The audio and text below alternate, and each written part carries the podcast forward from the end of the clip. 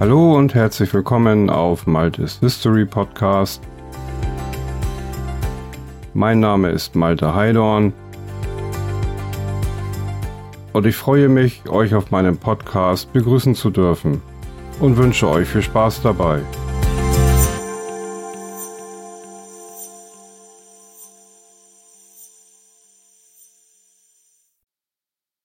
Dieser Podcast wird möglich gemacht durch meine Patreon-Unterstützer. Und wenn du willst, dass das Ganze hier kostenlos bleibt, dann möchte ich dich bitten, unterstütze mich auf Patreon. Vielen lieben Dank. Der berüchtigte Vampir von Düsseldorf. Serienmörder Peter Kürten. Der Mann, der Blut von Mensch und Tier trank.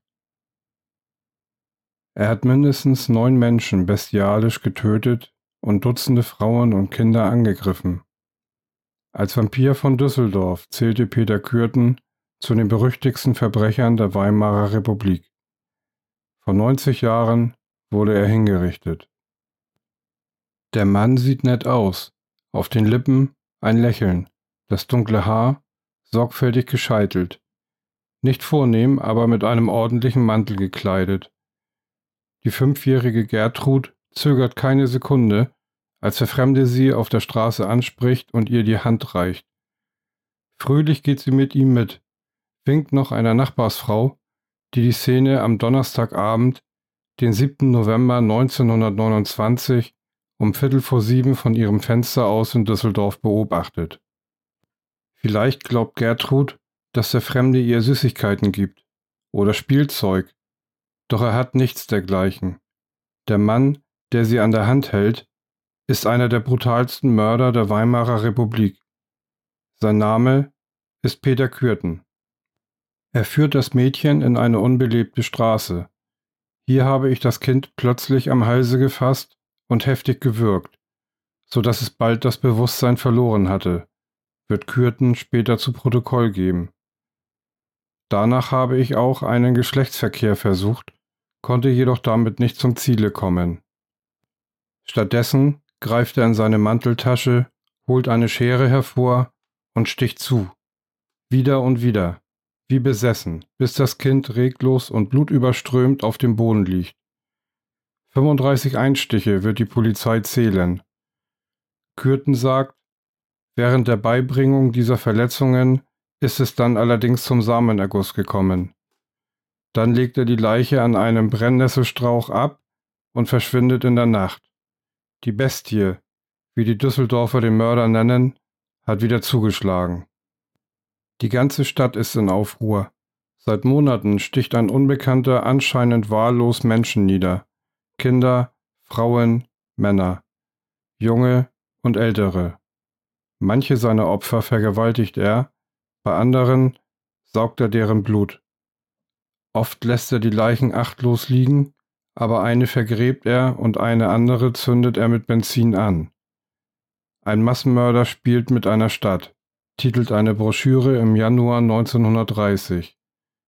Sie ruft die ganze Bevölkerung auf. Helft den Düsseldorfer Massenmörder unschädlich zu machen. Schließlich ist die Polizei völlig ahnungslos. Dabei ist der Mann, den die Beamten suchen, den Behörden bestens bekannt denn der 46-jährige Peter Kürten hat schon gut 20 Jahre seines Lebens hinter Gittern verbracht. Diebstahl von Lohngeldern, Hausfriedensbruch, Zechprellerei, Einbruch, Fahrraddiebstahl, Gewalttätigkeit, Fahnenflucht, Revolverschießerei, Meuterei im Gefängnis, Fälschung von Urkunden, Heiratsschwindel, Brandstiftung. Die Liste seiner Vergehen nimmt kein Ende. Kaum kommt er auf freiem Fuß, begeht er eine neue Straftat. Schon Kürtens Jugend ist von der Gewalt überschattet. 1882 wird er in Mülheim bei Köln als erstes von 13 Kindern geboren. Sein Vater, ein Sandformer, zertrümmert im Suff Möbel, verprügelt den jungen Peter, missbraucht Töchter und Frau. Der Junge sucht Zuflucht bei seinem Onkel, einem Hundefänger, mit dem er die Vierbeiner zu Tode foltert oder in Bächen ersäuft. Lebewesen zu quälen, beim Sterben zuzusehen, Das ist das, was dem Kind Spaß macht. Nach der Schule beginnt Peter, ganz wie der Vater, eine Ausbildung zum Sandformer. Statt zu arbeiten verlegt er sich aber schnell auf Diebstähle und landet 1899 mit 17 zum ersten Mal hinter Gittern. Damit beginnt der unheilvoller Kreislauf. 1913, als er mal wieder auf freiem Fuß ist, bricht er eines Abends in Mülheim in ein Wirtshaus ein. Er durchsucht den Wohnbereich des Wirts nach Geld, bis er in einem Zimmer ein schlafendes Kind entdeckt. Kürten stürzt sich auf das Mädchen, schneidet ihm mit einem Taschenmesser den Hals durch und verschwindet. Da muss ich sagen, habe ich doch eigentlich eine merkliche Entspannung meines ganzen Innern gespürt und wahrgenommen, wird er später aussagen über diesen ersten Mord, für den er sich eines Tages vor Gericht verantworten muss.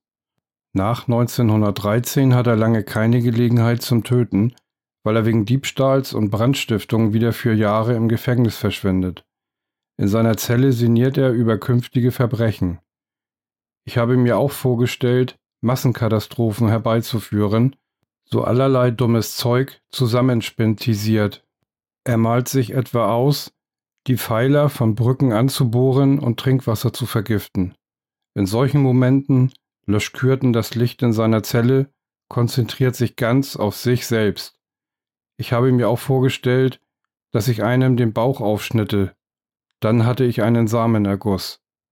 Ende 1928, als er wieder auf freiem Fuß kommt, setzt er seine mörderischen Pläne in die Tat um. Inzwischen ist er verheiratet mit einer Frau, die ebenfalls im Schatten ihrer Vergangenheit lebt. Sie heißt Auguste und wurde einst vergewaltigt. Den Täter erschoss sie später und musste dafür vier Jahre ins Gefängnis. Das Ehepaar zieht nach Düsseldorf, wo Peter Kürten in einer Eisengießerei schuftet während Auguste in einer Fleischerei arbeitet. Obwohl in Freiheit, empfindet der Ehemann die geregelte Arbeit als Qual. Ich fühlte mich wie geschlagen oder wie gegenwärtig gepeinigt, so dass ich mir manchmal im Laufe des Tages während der Arbeit im Stillen für mich gesagt habe, na, es wird ja auch noch Feierabend mal, und heute Abend werde ich mir dann auf irgendeine Art und Weise Erleichterung verschaffen. Sehnsüchtig wartet Kürten auf die Tage, an denen seine Frau Spätschicht hat und vor zwei Uhr nicht nach Hause kommt. Dann kleidet er sich ordentlich, schminkt sich mit Puder, um jünger auszusehen. Ich bin dann auch fast tagtäglich abends zu dem Zweck von Hause fortgegangen, um einen Menschen umzubringen. So wie am 3. Februar 1929, als er das erste Mal in Düsseldorf zuschlägt. An jenem Abend überfällt er die 55-jährige Apollonia Kühn. Er schlägt der Frau ins Gesicht, sticht mit einer Schere auf ihr Gesicht ein, den Hinterkopf, Arme und Hände. Als Kühn zu Boden sinkt, lässt Kürten von ihr ab, glaubt, sie getötet zu haben und verlässt den Tatort. Tatsächlich aber überlebt die Frau den Angriff. Genugtuung verspürt Kürten nach der Attacke nur für kurze Zeit. Er ist wie im Blutrausch. Sechs Tage später ermordet er die achtjährige Rosa Ohliger, die auf dem Nachhauseweg von einer Freundin ist, vier Tage danach den 54-jährigen Rudolf Scheer, der Kürten angetrunken über den Weg läuft. Am 8. August 1929 spricht er eine junge Frau an, die allein auf einer Bank sitzt. Sie heißt Maria Hahn. Die beiden unterhalten sich eine Weile, dann lädt Kürten sie für den darauffolgenden Sonntag zu einem Spaziergang im nahen Neandertal ein. Mehrere Stunden wandern sie durch den Wald, speisen in einer Gaststätte, halten Händchen. Plötzlich wirkt Kürten die Frau und sticht sie mit einer Schere. Aus dieser Verletzung habe ich Blut in mich aufgenommen, in größeren Mengen. Hierbei trat die Auslösung der sexuellen Erregung ein. Kürten lässt die Leiche liegen. Am nächsten Tag kommt er wieder, vergräbt den Leichnam und macht sich auf die Suche nach einem nächsten Opfer. Am 24. August tötet Kürten in der Nähe eines Kirmesplatzes gleich zwei Mädchen, die fünfjährige Gertrud Hammacher und die 13-jährige Luise Lenzen. Ende September dann die 31-jährige Ida Reuter, im Oktober die 22-jährige Elisabeth Dörrier und im November schließlich die fünfjährige Gertrud Albermann. Später wird der Serienmörder erklären, wenn ich dann nun irgendein Opfer plötzlich überfallen habe und sie schwer verletzt habe, so war das in diesem Falle gleichgültig, ob das nun gerade hier eine alte Frau oder ob es vielleicht ein Kind gewesen wäre oder ob es ein Mann oder ein Weib war. Zuweilen vergeht Kürten sich, wie zuvor schon in seiner Jugend, auch an Tieren. Am 7. Dezember 1929 macht ein Angestellter des Düsseldorfer Hofgartens einen grausigen Fund. Im Gras entdeckt er einen jungen Schwan, geköpft und mit durchgeschnittenem Hals. Blut allerdings ist nirgends zu sehen. Der Täter muss es ausgesogen haben. Für solch ein abscheuliches Vergehen, so schließen die Polizisten, kommt nur einer in Frage, der gesuchte Serienmörder, fortan Vampir von Düsseldorf genannt. In der Stadt lösen die Taten Panik aus. Frauen wagen sich nicht mehr allein vor die Tür. Polizisten bewachen Schulen, private Bürgerwehren patrouillieren abends auf den Straßen. Keiner traut mehr dem anderen. Freundschaften gehen auseinander, weil Verdachtsmomente auftauchen, beklagt eine Zeitung. Die Polizei ist machtlos. Obwohl mehr als ein Dutzend Opfer Kürtens Attacke überleben, helfen die Täterbeschreibungen nicht weiter. Im Gegenteil. Sie führen in die Irre. Die meisten beschreiben Kürten als jungen Mann um die 30. Dabei ist er schon Mitte 40. Seine Schminke zeigt offenbar Wirkung. Tausende Hinweise gehen bei der Polizei ein. Bei den meisten handelt es sich aber um unbegründete Verdächtigungen oder falsche Bekennerschreiben. Schaffen Sie die kurzen Röcke ab, das macht die Männer pervers. Sonst morde ich noch mehr Weiber. Der Unbekannte, heißt es etwa in einem Brief Ende 1929. Derweil ergötzt Kürten sich an der allgemeinen Hysterie. Ich habe mich dann in der Nähe des Tatorts unter die anwesenden Leute gestellt und gehört, was über den Täter berichtet wurde. Durch die sehr große Erregung, die ich dabei wahrgenommen habe, und Empörung und Verwünschungen des Täters ist es nochmal zum Samenerguss gekommen. Er schickt sogar Briefe an Polizei und Zeitungen, verrät auf einer Skizze den Ort, an dem er die Leiche von Maria Hahn vergraben hat. Doch auch das bringt die Ermittler nicht auf seine Spur. Kürten macht weiter, streift abends durch Düsseldorf, stets auf der Suche nach potenziellen Opfern. Seine Frau Auguste weiß von alledem nichts. Aber am 14. Mai 1930 kommt die entscheidende Wende. Reiner Zufall ist es, der die Polizei endlich auf die richtige Fährte führt. An jenem Tag lernt der Mörder Maria Butlis kennen, aber er macht etwas für ihn Untypisches. Er lädt die junge Frau zu sich nach Hause ein. Später, als die beiden noch in einem Wald spazieren, vergewaltigt Kürten sie, lässt sie aber am Leben. Er begleitet sie sogar noch zur Straßenbahnhaltestelle. Butlis erstattet, wie damals so viele Frauen, aus Schamgefühl keine Anzeige, aber sie berichtet in einem Brief an eine Freundin von dem Verbrechen. Aufgrund eines Zustellungsfehlers landet das Schreiben bei einer Nachbarin und die geht damit zur Polizei. Beinahe entkommt Kürten noch. Butlis führt die Beamten zur Wohnung des Täters, doch dort finden die Polizisten ihn nicht, lassen eine Vorladung zurück und rücken wieder ab. Das Schreiben fällt Auguste Kürten in die Hände, die ihren Mann zur Rede stellt. Er gesteht ihr die Vergewaltigung von Maria Butlis, rückt schließlich mit der ganzen Wahrheit heraus und berichtet von seiner Mordlust. Kürten will nun flüchten, verlässt die Wohnung sogleich, verabredet sich mit seiner Frau aber für den nächsten Tag noch zu einem letzten Treffen in der Innenstadt. Doch Auguste Kürten schaltet die Polizei ein. Als der Serienmörder am Treffpunkt erscheint, der Rochuskirche, warten die Beamten schon auf ihn. Da habt ihr aber lange für gebraucht, kommentiert Kürten seine Festnahme.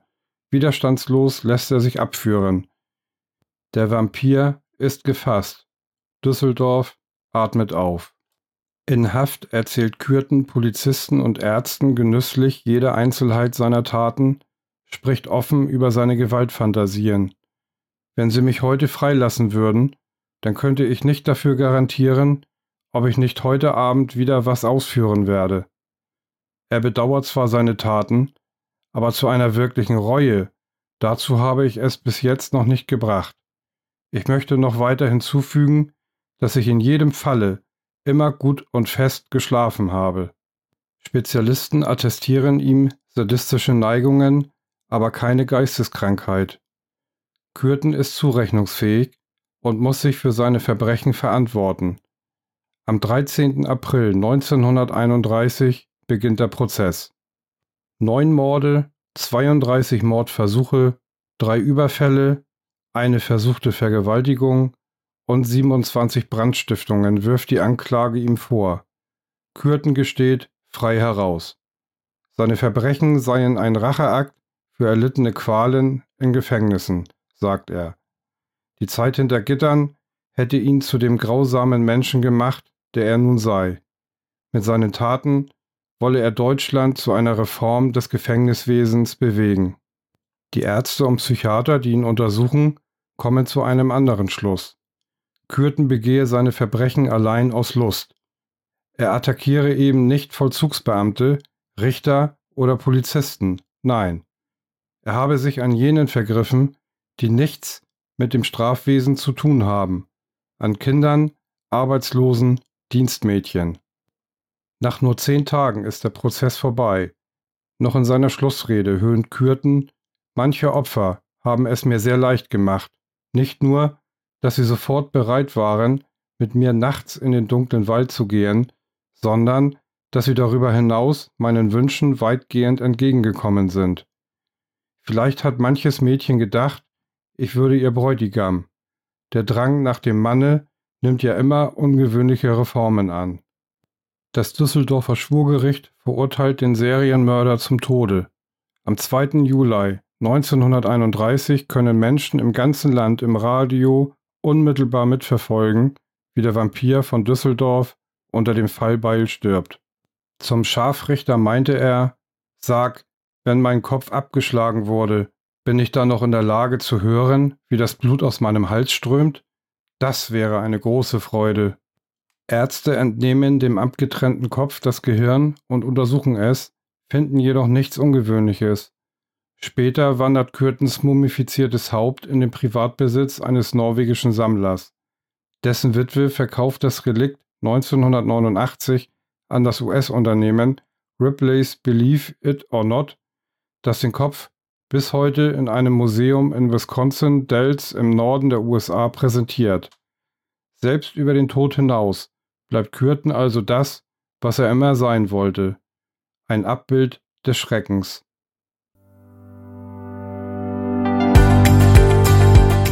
So, meine Lieben, das war's mal wieder von mir. Ich danke euch fürs Zuhören.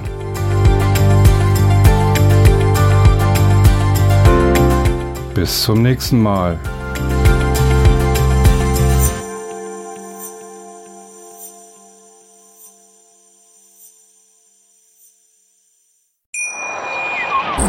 Schatz, ich bin neu verliebt. Was? Drüben. Das ist er. Aber das ist ein Auto. Ja, eben. Mit ihm habe ich alles richtig gemacht. Wunschauto einfach kaufen, verkaufen oder leasen. Bei Autoscout24. Alles richtig gemacht.